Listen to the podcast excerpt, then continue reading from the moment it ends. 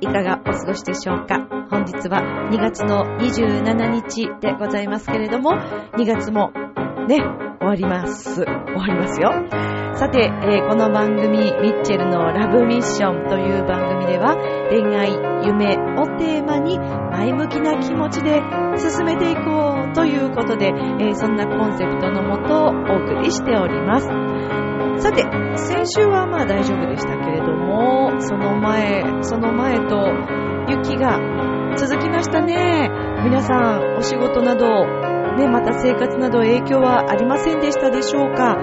まあ、あの山梨県ではね、本当に大変だったようで、えー私もですね、あの知り合いの方とか、ま、お友達の方を含めてですね、Facebook などでもこう拝見しながら、ニュースでも拝見しながらとても心配をしておりました。まあ、あの、ようやく少しね、えー良くなってきているようですけれども、まあ、ちょっとね、そんな雪のお話もしつつ、そして最近ミッチェルがいろいろ感じることもお話ししつつ、えー今日もお送りしていきたいと思います。また、先週行われた、えー浦安のライブでのお話もしたいと思います。では今週も参りましょう。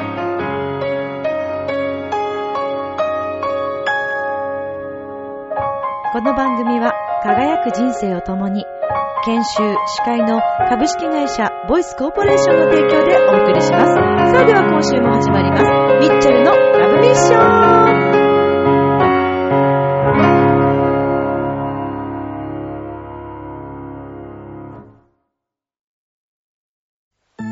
ああ、仕事でも上司に怒られっぱなしだし、女の子と出会うチャンスもないし、パッとしない人生だな。そこのあなた。人生を輝かせるにはまず自分磨きが大切ボイスのプロデュースで変身した男性が先日ゴールインしたわよ。みんな個性があって当たり前。私がセルフチェンジのスイッチを押してあげる。さあいらっしゃい。後半へ続く。皆様、改めまして、こんばんは、ミッチェルです。いかがお過ごしでしょうか。本日は2月の27日となりますけれども、まあね、毎回言ってますけど、まあとにかく早いわけですよ、毎日が。早すぎるわけですよ。ね。そして、えーまあ先週はね、何事もなく週末過ごしましたけれども、その前、その前と、2週続けて大雪が降りましたが、皆さん影響はありませんでしたでしょうか？大丈夫でしたでしょうか？まあ、あの、山梨、ね、またあの、東北の皆さんもだと思いますけども、とにかく、ね、もうありえないぐらいの雪の、えー積雪量ということで、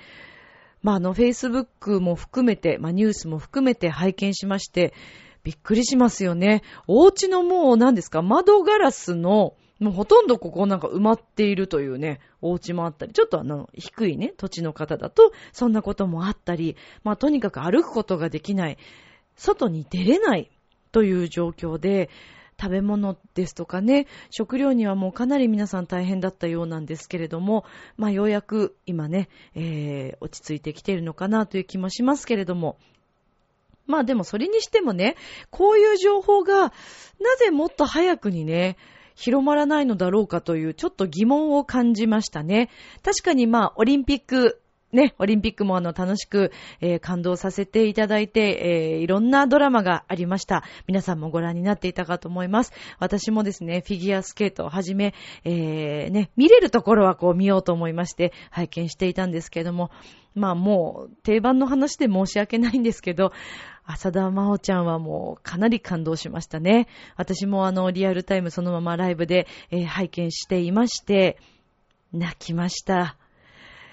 いやー、素晴らしかったですね。本当に素晴らしい演技でした。で、あのーオリンピック選手のね、皆さん本当にお疲れ様でしたという、もう気持ちで、感動ありがとうという気持ちでいっぱいなんですけれども、まあそんな中、あの雪があって、えー、どこもね、もちろんそのオリンピックのことで盛り上がっているのは当然なんですけれども、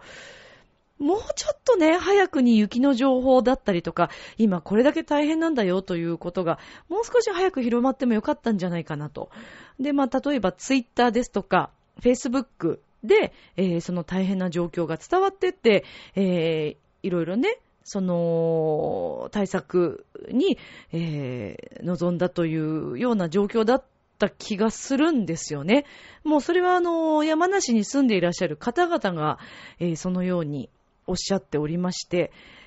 まあなんともね、私たちの、もう東京ももちろん、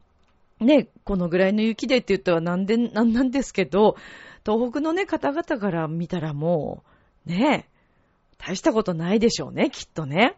で、あの、北海道の、え、お仕事仲間の方と、ちょうどあの、大雪の日にですね、あの、帰りが一緒だったんですね。で、まあ、一緒に話をしてて、もうこのぐらいでね、もう、バタバタする、もうね、あの、対応が大変というのは、やっぱりこう、まだまだ東京が雪に対しての対策がね、えー、遅れているんじゃないかっていうね、話もありました。まあやっぱりそう思われても当然かもしれませんけれども、まあでもね、久しぶりの本当に大雪だったので、子供たちにとってはとっても楽しいね、週末になったんじゃないかなと思うんですけれどもね。で、まあそんな中ね、とにかくその食料食べることも大変になってしまった地域が出てしまって、ということにですね、えー、いち早くもっとね、何か対策は練ることはできなかったのかなという、なんとも、うーん、どう言ったらいいのかわからないですけども、まあそれは、あの、すごく正直な気持ちです。で、まあ、それにつけてね、いろいろこう、かん、思うわけですよ、私も。あのー、まあでもね、あんまりそういう話をしてしまうと、なんだかマスコミ批判みたいになってしまうので、そんなつもりはないんですけれども、まあその情報に関してね、私たちが知らなくてはいけない情報、まあ政治のことも含めてなんですけど、まあ、ラブミッションの中ではね、この恋愛夢っていうのがテーマなので、ちょっと話外れてるかもしれませんけど、やっぱり私としては愛を持って、えー、素直な、正直な話をこの番組ではしていきたいなというのが私の思いなんですね。私はジャーナリストではないですし、えー、政治記者でもないので、まあ、そういったね、詳しいことというのはお話しできないんですけれども、なんかね、いろいろね、疑問を感じることがとにかく多いわけですよ、最近。みんなはどうですかね？で、まあ、この日本をね、良くしていくのは、私たち一人一人の思いもありますし、私たち一人一人の行動もあるわけですから、もちろん毎日を大切に愛を持って生きていきたいなと思うところなんですけれども、ね、なんかそれだけでは伝わらない、それだけでは前に進めない何かがあるような気がしていて、とても歯がゆい気持ちと、切なくなる気持ちと、そしてこれからどうなっていくんだろうという不安な気持ちも正直ありますよね。まあでもそこを見ないようにして、ね、気持ちは時速300キロで行くのがミッチェルかななんて思っているので、まあこれからもね、楽しいお話をね、えー、たくさんこの番組ではしていけるようにはしたいなと思っていますけれどもね。まあそんなさなか、えー、私、Facebook にあげたんですけどね、本当は今週末、あのね、犬を飼いたくてですね、もうずっとそれは思ってたんですけども、で、あの、里親募集というね、えー、サイトがたくさんあります。で、それはあの、ブリーダーさんが廃業してしまって、もうどこにも行くことができなくなってしまったかわいそうなワンちゃんたちが、まあ、たくさんいるわけです。まあね、普通にお店では何十万とかでワンちゃんとか売られてるじゃないですか。でもそのワンちゃんたちを、ね、産むために、まあそのブリーダーさんたちというのはいらっしゃって、で、なんかね、ちょっとかわいそうな話、その売るためのワンちゃんを売るため、えー、作るために、こう、なんですか、小さい頃からたくさん子供をね、産ませられるというワンちゃんもいるそうなんですね。ちょっと、あのー、私、そのあたりのブリーダーさんのこととか、そういうのあんまり知らなかったので、今回ちょっと調べてみて結構びっくりしたんですけども、なので、通常何十万で売られているようなワンちゃんたちがですよ。まあもちろん政権なのでっていうのもありますけども、まあびっくりするようなお値段で、あの、引き取ることができたりするんですね。もちろんそれお安いということなんですけど。でも値段ではなくって、なんかね、そういうワンちゃんたちが世の中にたくさんいるんだって思ったら、なんか切なくなってしまいまして、で、まあ、とにかく私はちょっと買いたい、あの、もうね、名前も決めてるんですよ。この名前がいいって決めてるワン、ね、あの、ネームがあって、で、それに合った子を探そうと思って、まあ、知り合いの方から紹介してもらったサイトいくつかあるんですけど、そこでこう検索してたんですね。そしたらですね、もう、あ、あ、この子って思ったワンちゃんがいたわけです。はい。超可愛いの。超可愛いんですけど、まあ、ここでね、家族といろいろ議論になるわけですよ。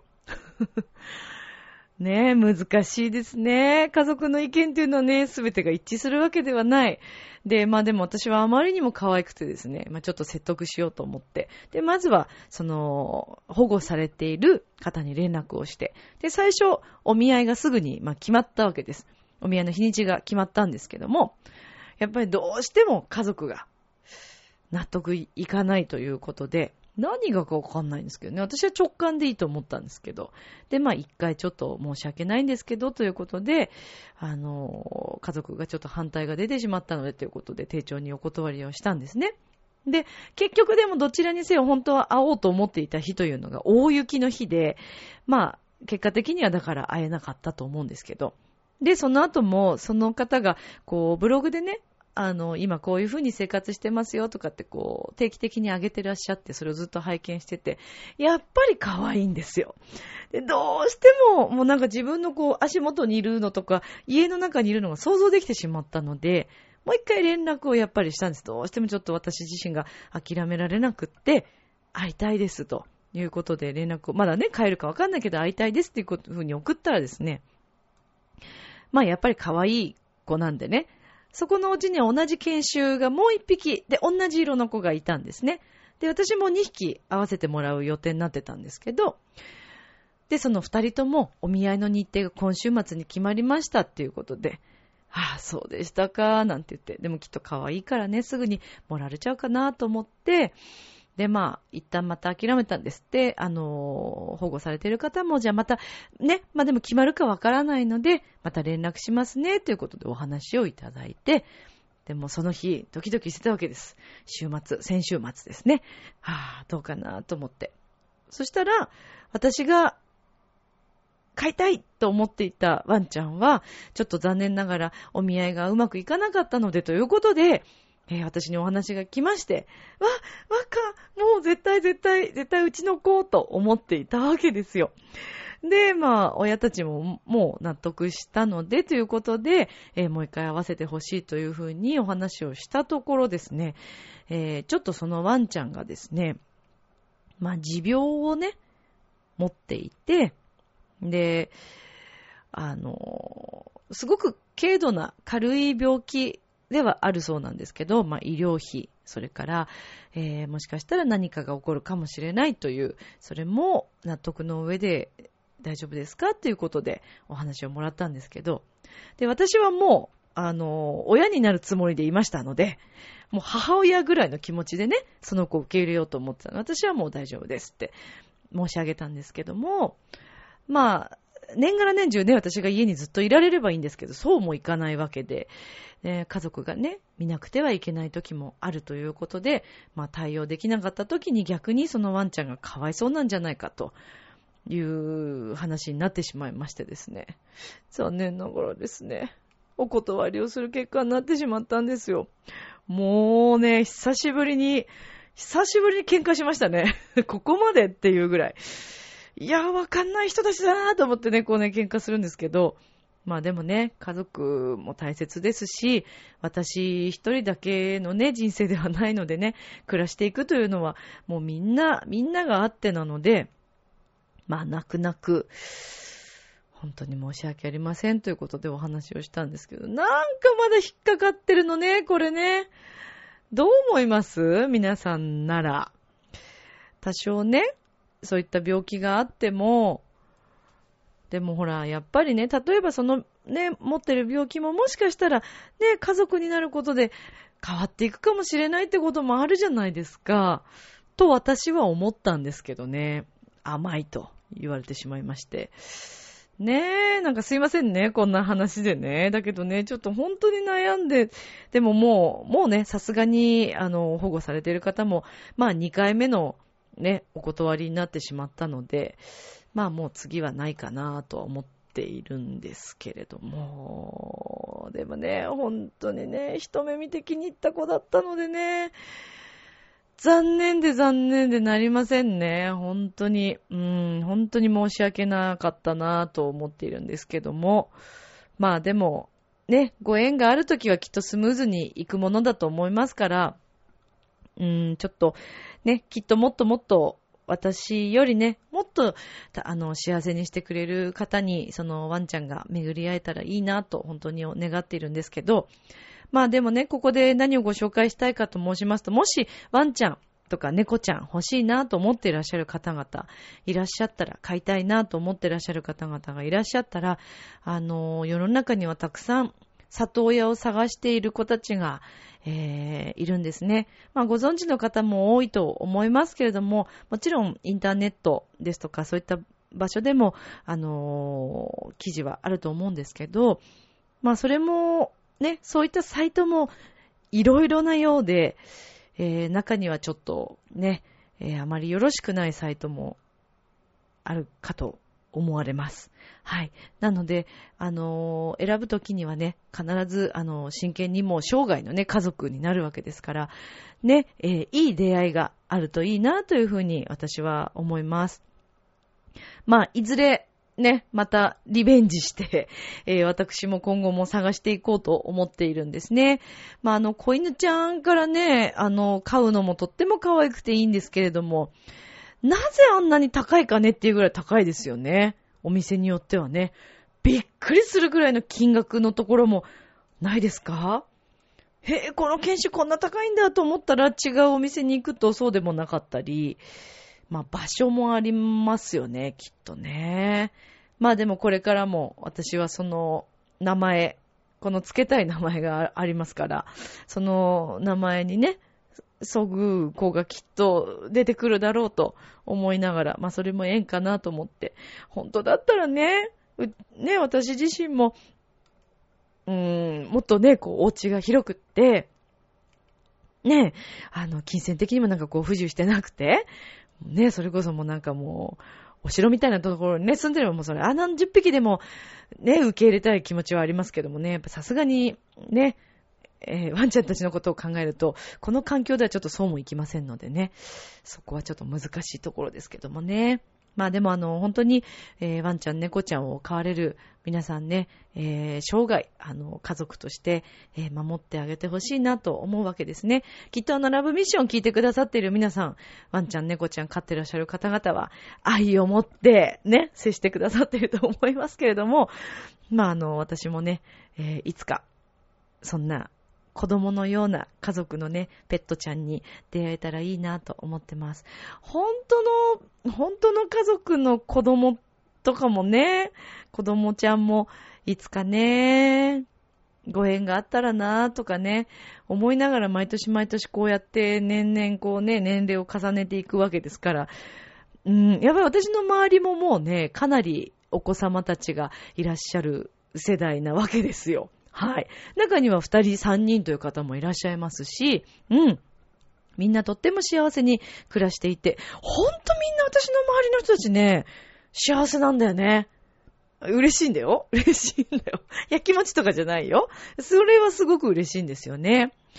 そうなんですよ。で、私、あの、結婚式のね、司会をさせていただいたお友達たちもですね、みんなうまくいっておりましてね、本当に、ええー、ありがたい、嬉しい限りで、羨ましいところもちょっと正直ね、ありますけど、でね、この周りの方々にそろそろ言われてくるわけですよ。だんだんだんだん。みんな、皆さんね、もうほら今幸せなんで、ミッチェルもう人のこといいから早く自分のことを考えなさいと言われることもあるんですけどね。考えてないわけでもないんですけどね。まあまあでも私は今、あの、幸せなんで大丈夫ですよ。なんて。なんてね。まあ、あの、本当にね、えー、私の愛もみんなに伝わったら嬉しいなと思っておりますので、えー、これからも皆さんよろしくお願いいたします。で、私何やと喋るって言ったっけ？えー、っと、あ、そうそう、先週末にですね、えー、モナ新浦安店のスパイラルコート1階のですね、えー、広場のところで、えー、山の楽器のイベントがありました。で、とっても久しぶりにですね、えー、シンガーソングライターのレイケイさん、男性のね、えー、R&B とか、ジャズとか歌われる。まあ、ポップスも歌いますけれども、あの、霊イケイさん、そして、えー、ピアニストの斉藤薫さんと3人でライブをさせていただきました。本当にあの、寒い中ですね、たくさんの方に足を止めていただきまして、えー、またあのね、どうしてもこう、風が入ってくるんですよ、入り口からね。はい。で、吹き抜けになってますので、かなり、あのね、ちょっと、あの、お寒いところだったんですけれども、ちょっとその日が寒かったんでね。はい。なんですけども、あの、座ってね、最後まで見てくださっていらっしゃる方々も、えー、おりまして、で、また、あの、涙してくださってる方も、私からもちゃんと見えましたので、本当に、あの、こちらがもう感激いたしました。ありがとうございます。で、えー、また、次のね、えー、ライブに向けても、えー、頑張っていこうと思うんですけども、まあ、スパイラルコートでは、また今後もちょくちょく、まあ、そうですね、今年、まあ、あと2回できたらいいなと思ってるんですけど、まあ、あの、またあると思いますので、えー、無料ですので、ぜひぜひ、今後もですね、山の楽器のイベントで、えー、たくさん、このスパイラルコートでも演奏していきますので、えー、プロのミュージシャンの方々もはじめ、もちろんあの、講師たちもですね、みんなプロなんでね、え、あの、とっても素敵な演奏されますから、皆さんぜひ遊びに来てみてはいかがでしょうか。いろいろな楽器がありますので、えー、ね、皆さんのお越しをお待ちしております。そして、えー、ここで、まあ、近々の、えー、ライブ情報といいますか、まあ、あの、前回からもお伝えしているんですけれども、えー、3月の8、9とですね、ブルーノート東京にて、えー、こちらも山の楽器のイベントとなりますが、ゴードゥライブというものがございます。で、こちらなんと4200円のチケットで飲み放題付きとなっております。で、えー、1日1日それぞれがですね、3部構成になっておりまして、1部ずつの入れ替え制になりますので、えー、チケットはその都度という形にはなってしまうんですけれども、私は9日のですね、えー、2部に演奏するということになっております。はい。で、ブルーノート行かれたことのある方もいらっしゃると思いますけども、もうね、えー、ジャズの老舗ということで、海外のとても有名なアーティストたちがたくさんその舞台で演奏をされてきた、とってもこう味のある、雰囲気のある、おしゃれな、また大人なイメージの、えー、舞台、えー、ステージとなっています。で、そこでですね、えー、ゴードゥライブというこのライブ、私、あの、いつもこう、司会を、MC をさせていただいているんですけれども、今回はですね、えー、初、あの、演奏もさせていただくことになりまして、ありがとうございます。とっても嬉しいんですけど。で、えー、今回はですね、えー、アコースティックライブで、えー、またお送りしていくわけなんですが、今回のメンバーがですね、ギタリストの、え横太郎、そして、えパーカッションで飯島正武というこの3人でトリオでお送りいたします。ぜひ皆さん遊びに来てほしいなと思います。あのー、正武さんはですね、えー、っと、あ、横太郎さんはね、何度ももうこう、ラジオの中でお話ししてると思うんですけど、まさたけさんもですね、私の CD に関わっていただきまして、レコ発ライブ、そしてその後のね、バンドでのライブでもお世話になっていて、もう本当に良き、なんか、年齢はね、ちょっとね、お互い話したことないんで、私は言ってるかな。なんか年齢の話をしたことないんでね、わかんないですけど、落ち着いててね、良き兄って感じがするんですよ。もう安心して、あの、演奏を預けられるというね、感じなんですね。で、あのー、この3人体制、アコースティック3人体制にしてからですね、なんかこう私自身も自分のやりたい方向性が見えてきたような感じがしていて、はい、あの、これからもどんどん楽しいことをしていきたいなと。まあ残念ながら今回ちょっとね、さすがにブルーノートにミッチェローニを連れていくことはできないんですけれども、え、なんかね、まあ、い連れてってもいいんですけど、うん、多分、ドン引きされるような気もしなくもないですからね。でもすごいですよね。ミッチェローニがもしブルーノートに立ったら、これは、なんか前代未聞なような感じもしますからね。お店側もびっくりですよね。本当にね。いや、でもさすが去年もですね、ブルーノートさんにお世話になったんですけど、まあ、あの、リハーサルも含めてですね、もうステージ上の、もう完璧です。PA さんとか、あの、やっぱり進行のね、えー、いろいろこう見てくださる方だったりとか、向こうの、えー、専門の方々がいらっしゃるんですけど、もう完璧ですね、本当に。えー、その進行といいますか、あと、まあ、音響の、あの、作ってくださることも含めてですね、さすがだなぁと思いながら、はい、えー、去年も、ね、歌っている先生もいたので、いいなぁと思いながら、毎年歌いたいなぁと思いながら、このゴードゥーライブを過ごしてきたんですけども、まあ今回、これ私何年目 ?5 年目か6年目ぐらいになると思うんですけどね。はい。なので、もう本当念願のという。まあ、ラブミッション的にはこの夢を叶えたと言っていいんじゃないでしょうか？なんて？自分でね、言ってみたりして。どうですかね？最近、リスナーの皆さんは、あの、夢叶えてますか？どう？最近、楽しんでる？恋愛とか、あの、お仕事とか、どうですか？まあね、まあ、ミッチェル的にはとにかく今週はもうこのワンちゃんのことでかなりもうブルーになってしまいましたので、ブルノートどこじゃないっていう、まあギャグでも何でもないんですけどね、今ちょっと自分で言ってみて、あ、寒いかもしれない。な、なんて、なんて思ってもみたんですけど、まあちょっとね、ねえ、うーん、でも、まあとにかくね、あの、前向きに行きましょうよっていうことですよ。まあこういろんなことがありますわねっていう話を今日はね、してみたいなと思ったんですけれども。はい。あ、そうそう、でもね、すごく嬉しいことがあったんですよ。これはちょっと嬉しいお話なので、やっぱりお話ししとこうかな。あのー、まあね、そのモナのライブが終わった後にですね、親子さんが、なんかこう、恐る恐るこう近寄ってくるわけですよ。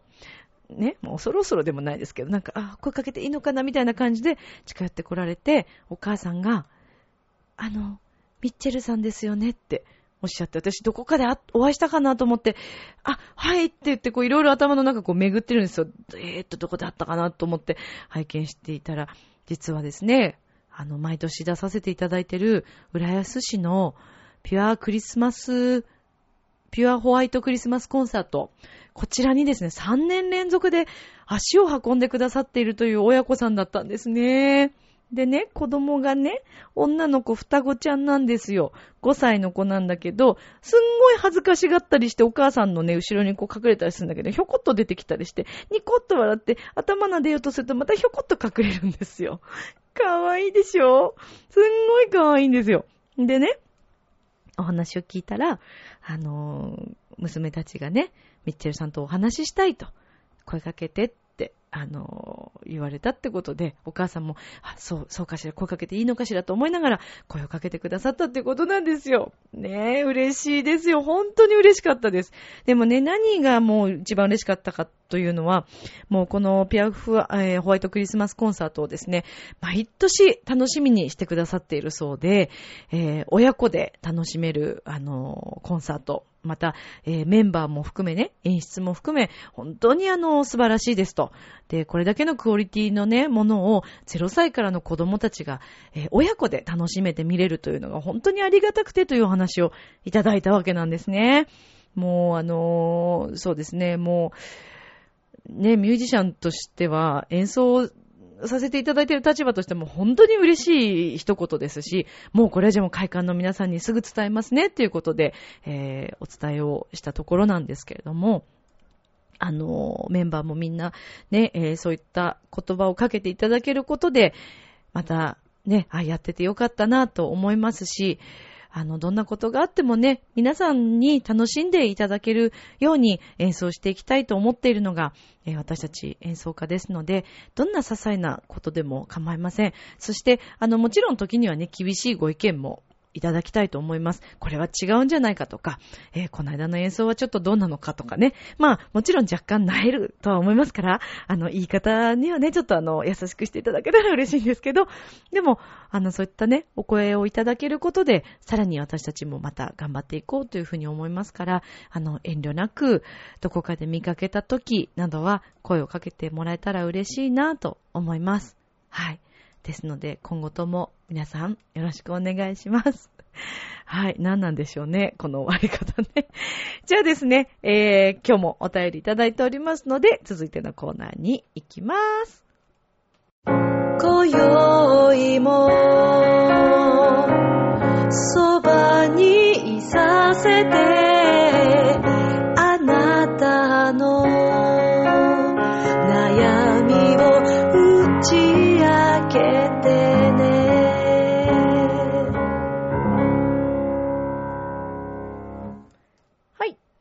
いうことで、えー、続いてのコーナーに行きたいと思います。お便りコーナーでございます。えー、今回もですね、お便りをいただいている方いらっしゃいますので、お読みしたいと思います。はい、今準備してますからね。はい、準備しとけっていう話なんですけどね。はい、では参りましょう。ラジオネーム、小池さん、ウェルカムどうもどうも。えー、ミッチェルさん、こんばんは。こんばんは。いつも楽しく拝聴している小池です。ありがとうございます。今回のテーマは、おすすめのラーメン店ということで、ラーメン大好き小池さんとしては、いつ投稿するの？今でしょ？と、まあそんなわけでお便り書いております。笑い。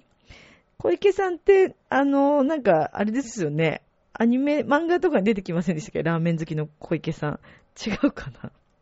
基本、こってり、えー、豚骨醤油味が大好きな小池ですが、おすすめのラーメン店は以下の通りです。これ嬉しいですね。そうそう、今回はね、あの、美味しいラーメン屋さん教えてくださいっていうことでお伝えしたんですけども、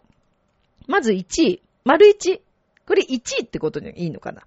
丸1にしときましょうか。丸1。ラーメンしげやさん。えっ、ー、と、小針朝日市。えー、横浜系系のこってりラーメン。注文時には味、かっこ濃い、薄い、また油、多い、少ない、麺、硬い、柔らかいが選べます。いいですね。太麺でがっつり食べたい人向けですよ。というね。あ、いいな、いいな、いいな。で、えー、続きまして、これは何と読むのかな？えっ、ー、と、銀十さん銀という字に、10、10番の10、漢字の10なんですけど、はい、今ね、ちょっとネットで調べました。はい、銀獣さんで間違いないですね。やっぱりね、お名前ちょっと間違っちゃうとあれなんでね。はい、銀獣さんと読むそうです。で、えーと、大曽根って書いてありますね。結果大曽根。えー、こちらも横浜家系のラーメン。少しあっさり系。茂屋と同じく味、油、麺のかえー、カスタマイズができます。もし名古屋に来られることがあったらぜひ食べてみてくださいね。ということで、ラーメンネタなので、名前を小池さんに改名した、むつきげんやでした。ありがとうございました。ありがとうございます。はい、むつきさん、ありがとうございます。やっぱりそうですよね。小池さんね。まあ、あの、ラーメン。はい、私、凝っていると言ってたらなんなんですけど、凝っているというかもうね、ラーメン美味しいですよね、とりあえずね。まあ、ラーメン、パスタ、とにかくあの、炭水化物、麺類がすごく好きな、うどん屋さんも好きなんですけど、はい。そうですね。この間もですね、吉祥寺でもね、美味しいラーメン屋さんがありましたね。あの、どうやらね、吉祥寺もラーメン激戦区と、あの、まあ、ネット上ではね、あの、そんな私たくさん吉祥寺では行ってないんですけど、結構お店はあるみたいですね。で、その中で私が行ったのは、えっ、と、春木屋さんという、えー、吉祥寺店ですね。えー、まあ、あの、ちょっと、なんて言ったら、ご、えー、魚介豚骨系になるんですかね。はい。ちょっとあの、あっさりな感じのお味なんですけども、麺の硬さとかがですね、ちょうど良くてですね、そうですね、魚介スープですね。はい。魚介スープなんだけど、ちょっとこってりめ。はい。まあでも、私にとってはあっさりなんですけどね。はい。あの、結構いろいろ口コミでも見てみると、はい、たくさん出てきますけれども、そうなんですよ。とにかくスープが飲みやすいということでね、ペロッと食べられてしまう。で、あとね、えーチャーシューがめちゃくちゃ美味しかったです。ちなみに私はチャーシュー麺を食べてみましたけども、かなり美味しかったです。はい。あと、うー私は新宿でもこうお仕事に行くと大体こう食べに行くお店っていうのがなんかいろいろ決まってて、もう最近食べ物の話なんじゃないかっていうぐらいね、いろんなとこでね、食べることばっかり言ってるんですけど、えーっとですね、こちらのお店はうどん屋さんです。はい。お値段的にもとってもリーズナブルなうどん屋さん。新宿西口からですね、徒歩どのぐらいかな？ちょっと歩くかな？まあでも、10分、10分かかるかな？かからないかなぐらいだと思いますけれども、はい。えっ、と、西口こう出ていただいて、えー右側にこうずっと道がありますよね。で、ユニクロさんとか、えーいろいろあって、そのままずっとこう、まっすぐ行くと、大きな十字路に突き当たるんですけど、その十字路も越えて、もう少し行って、えー左に入ったところなんですけどね、東京メンツー団さんというお店がありましてね、あの、ここのおうどんはとっても美味しいですよ。で、あの、トッピングで自分で好きな天ぷらをね、こう入れられたり。で、何がまたいいかと、東京メンツー団さんは、例えば、釜玉、えーうどん取ります。で、それはおつゆがほとんど入ってなくて、で、おつゆがね、別に後から、あの、入れられるんですよね。なんで、こう、2種類のこう味が楽しめるということで。で、お値段的にもかなりリーズナブルなので、はい、あの、お時間ある時とか、また、えー新宿にね、遊びに行くということがある方は、行ってみてはいかがでしょうか。はい。ね最近もう食べ物の話ばっかりになってきましたけどね。じゃあ、今度の投稿は、また食べ物ネタでいきますか？じゃあまあ、ラーメンできましたから、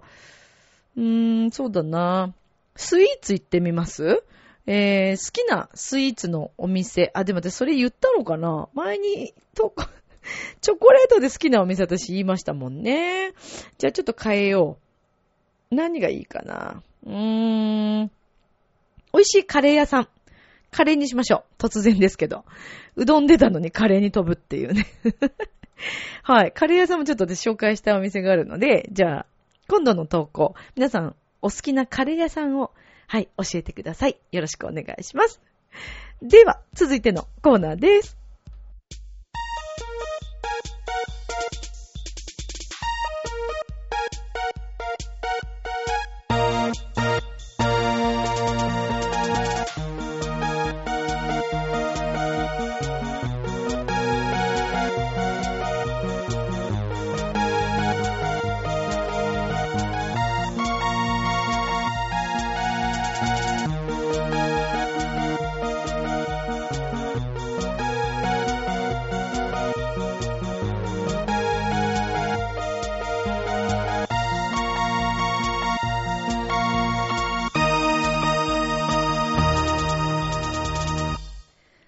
皆さんこんばんは、滝川栗林です。さて、先ほどからミッチェルさんが美味しい食べ物について、ラーメンについてお話をされていたので、今日はせっかくなので、ミッチェロニさんにも好きな食べ物、好きなお店を教えていただこうと思うんですが、それではご紹介いたします。イタリア・サンマルコ近くにお住まいのミッチェローニ解説員です。ミッチェローニさんお願いします。今さ、おに、お願いしますって言うたよね、君はね。いや、あの、ん？まあもしかしたら言ったかもしれませんけど、意言ったよ図。的ではないです。うん、だったら余計困るよね。そうですか、うん、まあ、噛んだっていうか、間違えたっていうか、まあ、アナウンサーなんだからさ、まあそうなんこのところはね、うん、はいわきまえといた方がいいよ。はい脇締めてわきまえといた方がいいよ。いめる必要がよくわからないんですけれども。え？さて、あの、ミッチェローニさんは、言っちゃうの？そうやってね。そうですね、特に拾うような話でもないですので、次に進みます。何ですか？キレがいいね、今日はね。そうですか？なんか本来のね、滝川栗林さんがこう戻ってきてるっていうかね。ね、うんそういう感じになりますよね。まあ、至っていつも通り何も変えてるつもりはうん。ないんですけれどあも、、変えてないの？まあ、それは置いとい置いちゃうの？ミッ。チェルニさんは、あの、好きな食べ物、また、お店、ご紹介したいお店などはありますか？まあ、完全にまあ、人の話をもうぶった切ってるけど、あの、そそううですすね。あのはいですね、僕はまあ何度も言っているようにね、まあ、はい。ミッチェローニだけにね、マカローニが好きなんですね。えーまあ、それはもうだいぶ昔から言っているんですけども、マカローニが大好きなザッケローニを尊敬しているミッチェローニなんですけれども、なんだかよくわかりませんけども、そうですね。えーそうですね、僕はやっぱりスパゲティとかね、パスタもの、ピッツァもの、えーなどは大好きですね。そうなんですね。はい。へえ。ななんでそんな冷たいのよ。何へーって。どそうですか？興味持って、あなたが聞いてきたんでしょ、まあそうですあけど。なた拾いなさいよ、少しぐらい。えなんか、特になんで男性のくせにピッツァとか、なんかパスタとかおっしゃる。ねえ、なんかそういう目で見るのやめてもらえますか？そういうつもりはないですよ。別に、あそう？の、男性の方でもね、ピザ、うんパスタ好きの方、おしゃれでいいんじゃないかなと思いますけど、うんまあ基本パスタは、男性より女性の方がね、うん。好きかななんて思ったりしますけど、うんまあ、まあね。あの、ミッチェロニさんからね、あの、うん。好きな食べ物、うん。やっぱりパスタ、ピザ、へーっていうぐらいしか言いようがないですよね。なんかもっとひねれと。イタリア人だからといって、こう、パスタ、ピザっていうのは邪道じゃないかと。そういうことですよね。そんなことはない簡ですけれども。単にしすぎて面白くないということですよね。そんなことはないですよ。まあ、わかりますけどね、それもね。ええええなんか知らないけど、日本人もみんななぜか、イタリア人といえば、あパスタ、ピッツァっていうね、まあ当たり前のようにね、言いますけどね、これね。そうですね。そうですね。話は続かないですね、これ以上は。本来の滝川さん戻ってきたねそう。ですか？ねえ。あいやね、リスナーの皆さん、はい最近聞かれてるリスナーの皆さんもね、言っとき、これが本当の滝川栗林ですよ。ねえ。よく知っといた方がいいよ、この女はいね。あういうことか？か言いながらね、意外と冷たそうに見えるけれども、柳にはデレデレっていうね。そそんなこと。はないんですけれどもね。まあ、柳さんのことは柳さんのことなんでね。別にここであの言うことではないです。声がだって変わってるもんね。もそううね、ですかラジオ一番わかりやすいよね、そういうね。市場を入れてね、あなたアナウンサーなんだからね、仮にもね、はいあの、そういうのはやめていただきたいんですまたあっちでね、柳がニヤニヤニヤニヤ。はいまあ、柳っていうのはうちの AD なんですけどねね柳島って言うんですけどね。はい笑ってますけど。ねまあまあまあ、それはさて置いといて、あーもうセロハンテープが落ちちゃったけど、そねそんなことはいいんですけども。ええそうですね。まあ、セロハンテープですからね。うん。まあいいんですけども、それではいはいミッチェローニさんはえ、え、おすすめの、ええ。日本の中でのおすすめの、じゃあ、パスタ屋さんとかありますか、あ、ありますね。あ、おすすめはですね、やはりね、えー、こちら。トスカーナというお店がありますね。すえーこのお店はですね、はい僕とても美味しいと思いますね。あー僕のあの、ピザの中でもですね、はい特に、えーっとね、これなんて、あ、そうそう、えークワトロフォルマッジ、これ何度も言ってるかもしれませんけどね。ね4種類のチーズが乗っているね。このピッツァとっても美味しいね。あいいですそね。れから、はいあとは、えー、こちらのですね、えー、ボリョ、ボローニャ風だったかなはいパスタもとても美味しいですよ。えー、ぜひ行ってほしいなと思いますね。そしてやっぱりね、はい王道といえばこちら。ミッチェルさんえ？の、こちらっていうとなんかこう、ポーンって入れてほしいような、うん。そういう感じですか？これはもうなんか今日は愛情表現に、これ入ってるような感じですか？うん、そうだね。なんかもうそういう風になってきたから、そうですよね。だからここ、だからさ、柳がここでね、気がつくかつかないかですよ。まあこれが何年もね、僕たち一緒にやってきたわけですから、ええ。まあね、あの気づいてくれればね、このあたりでやっぱりほら、柳のね、気が利くか利かないかということで、はい、こちら、えー、僕がですね、さすがですね。すもう、最高でしたすよね、今。あ、すごいタイミングでぶち込んできたよね。さですが柳だね。ありがとうね。え、はい。はい、じゃあこちらということで、ちょっともう一回、もう一回せっかくだからさ、ええ柳さん、もう一回ちゃん。と気をのね、とね、やっぱここで準備っていうのあるじゃない？ね、あるじゃない？はい、じゃあもう一回やってみましょうか。はい。じゃあえ僕のおすすめのお店というのは、はい。えー、こちらです。サイゼリア。ミッチェルニさん、あの、何ですか？えっとどういうふうに申し上げたらいいかわからないんですけれども、ええええあの、私もですね、美味しいと思いますけれども、美味しいでしょ？あの、イタリア人のミッチェロニさんからえ、も、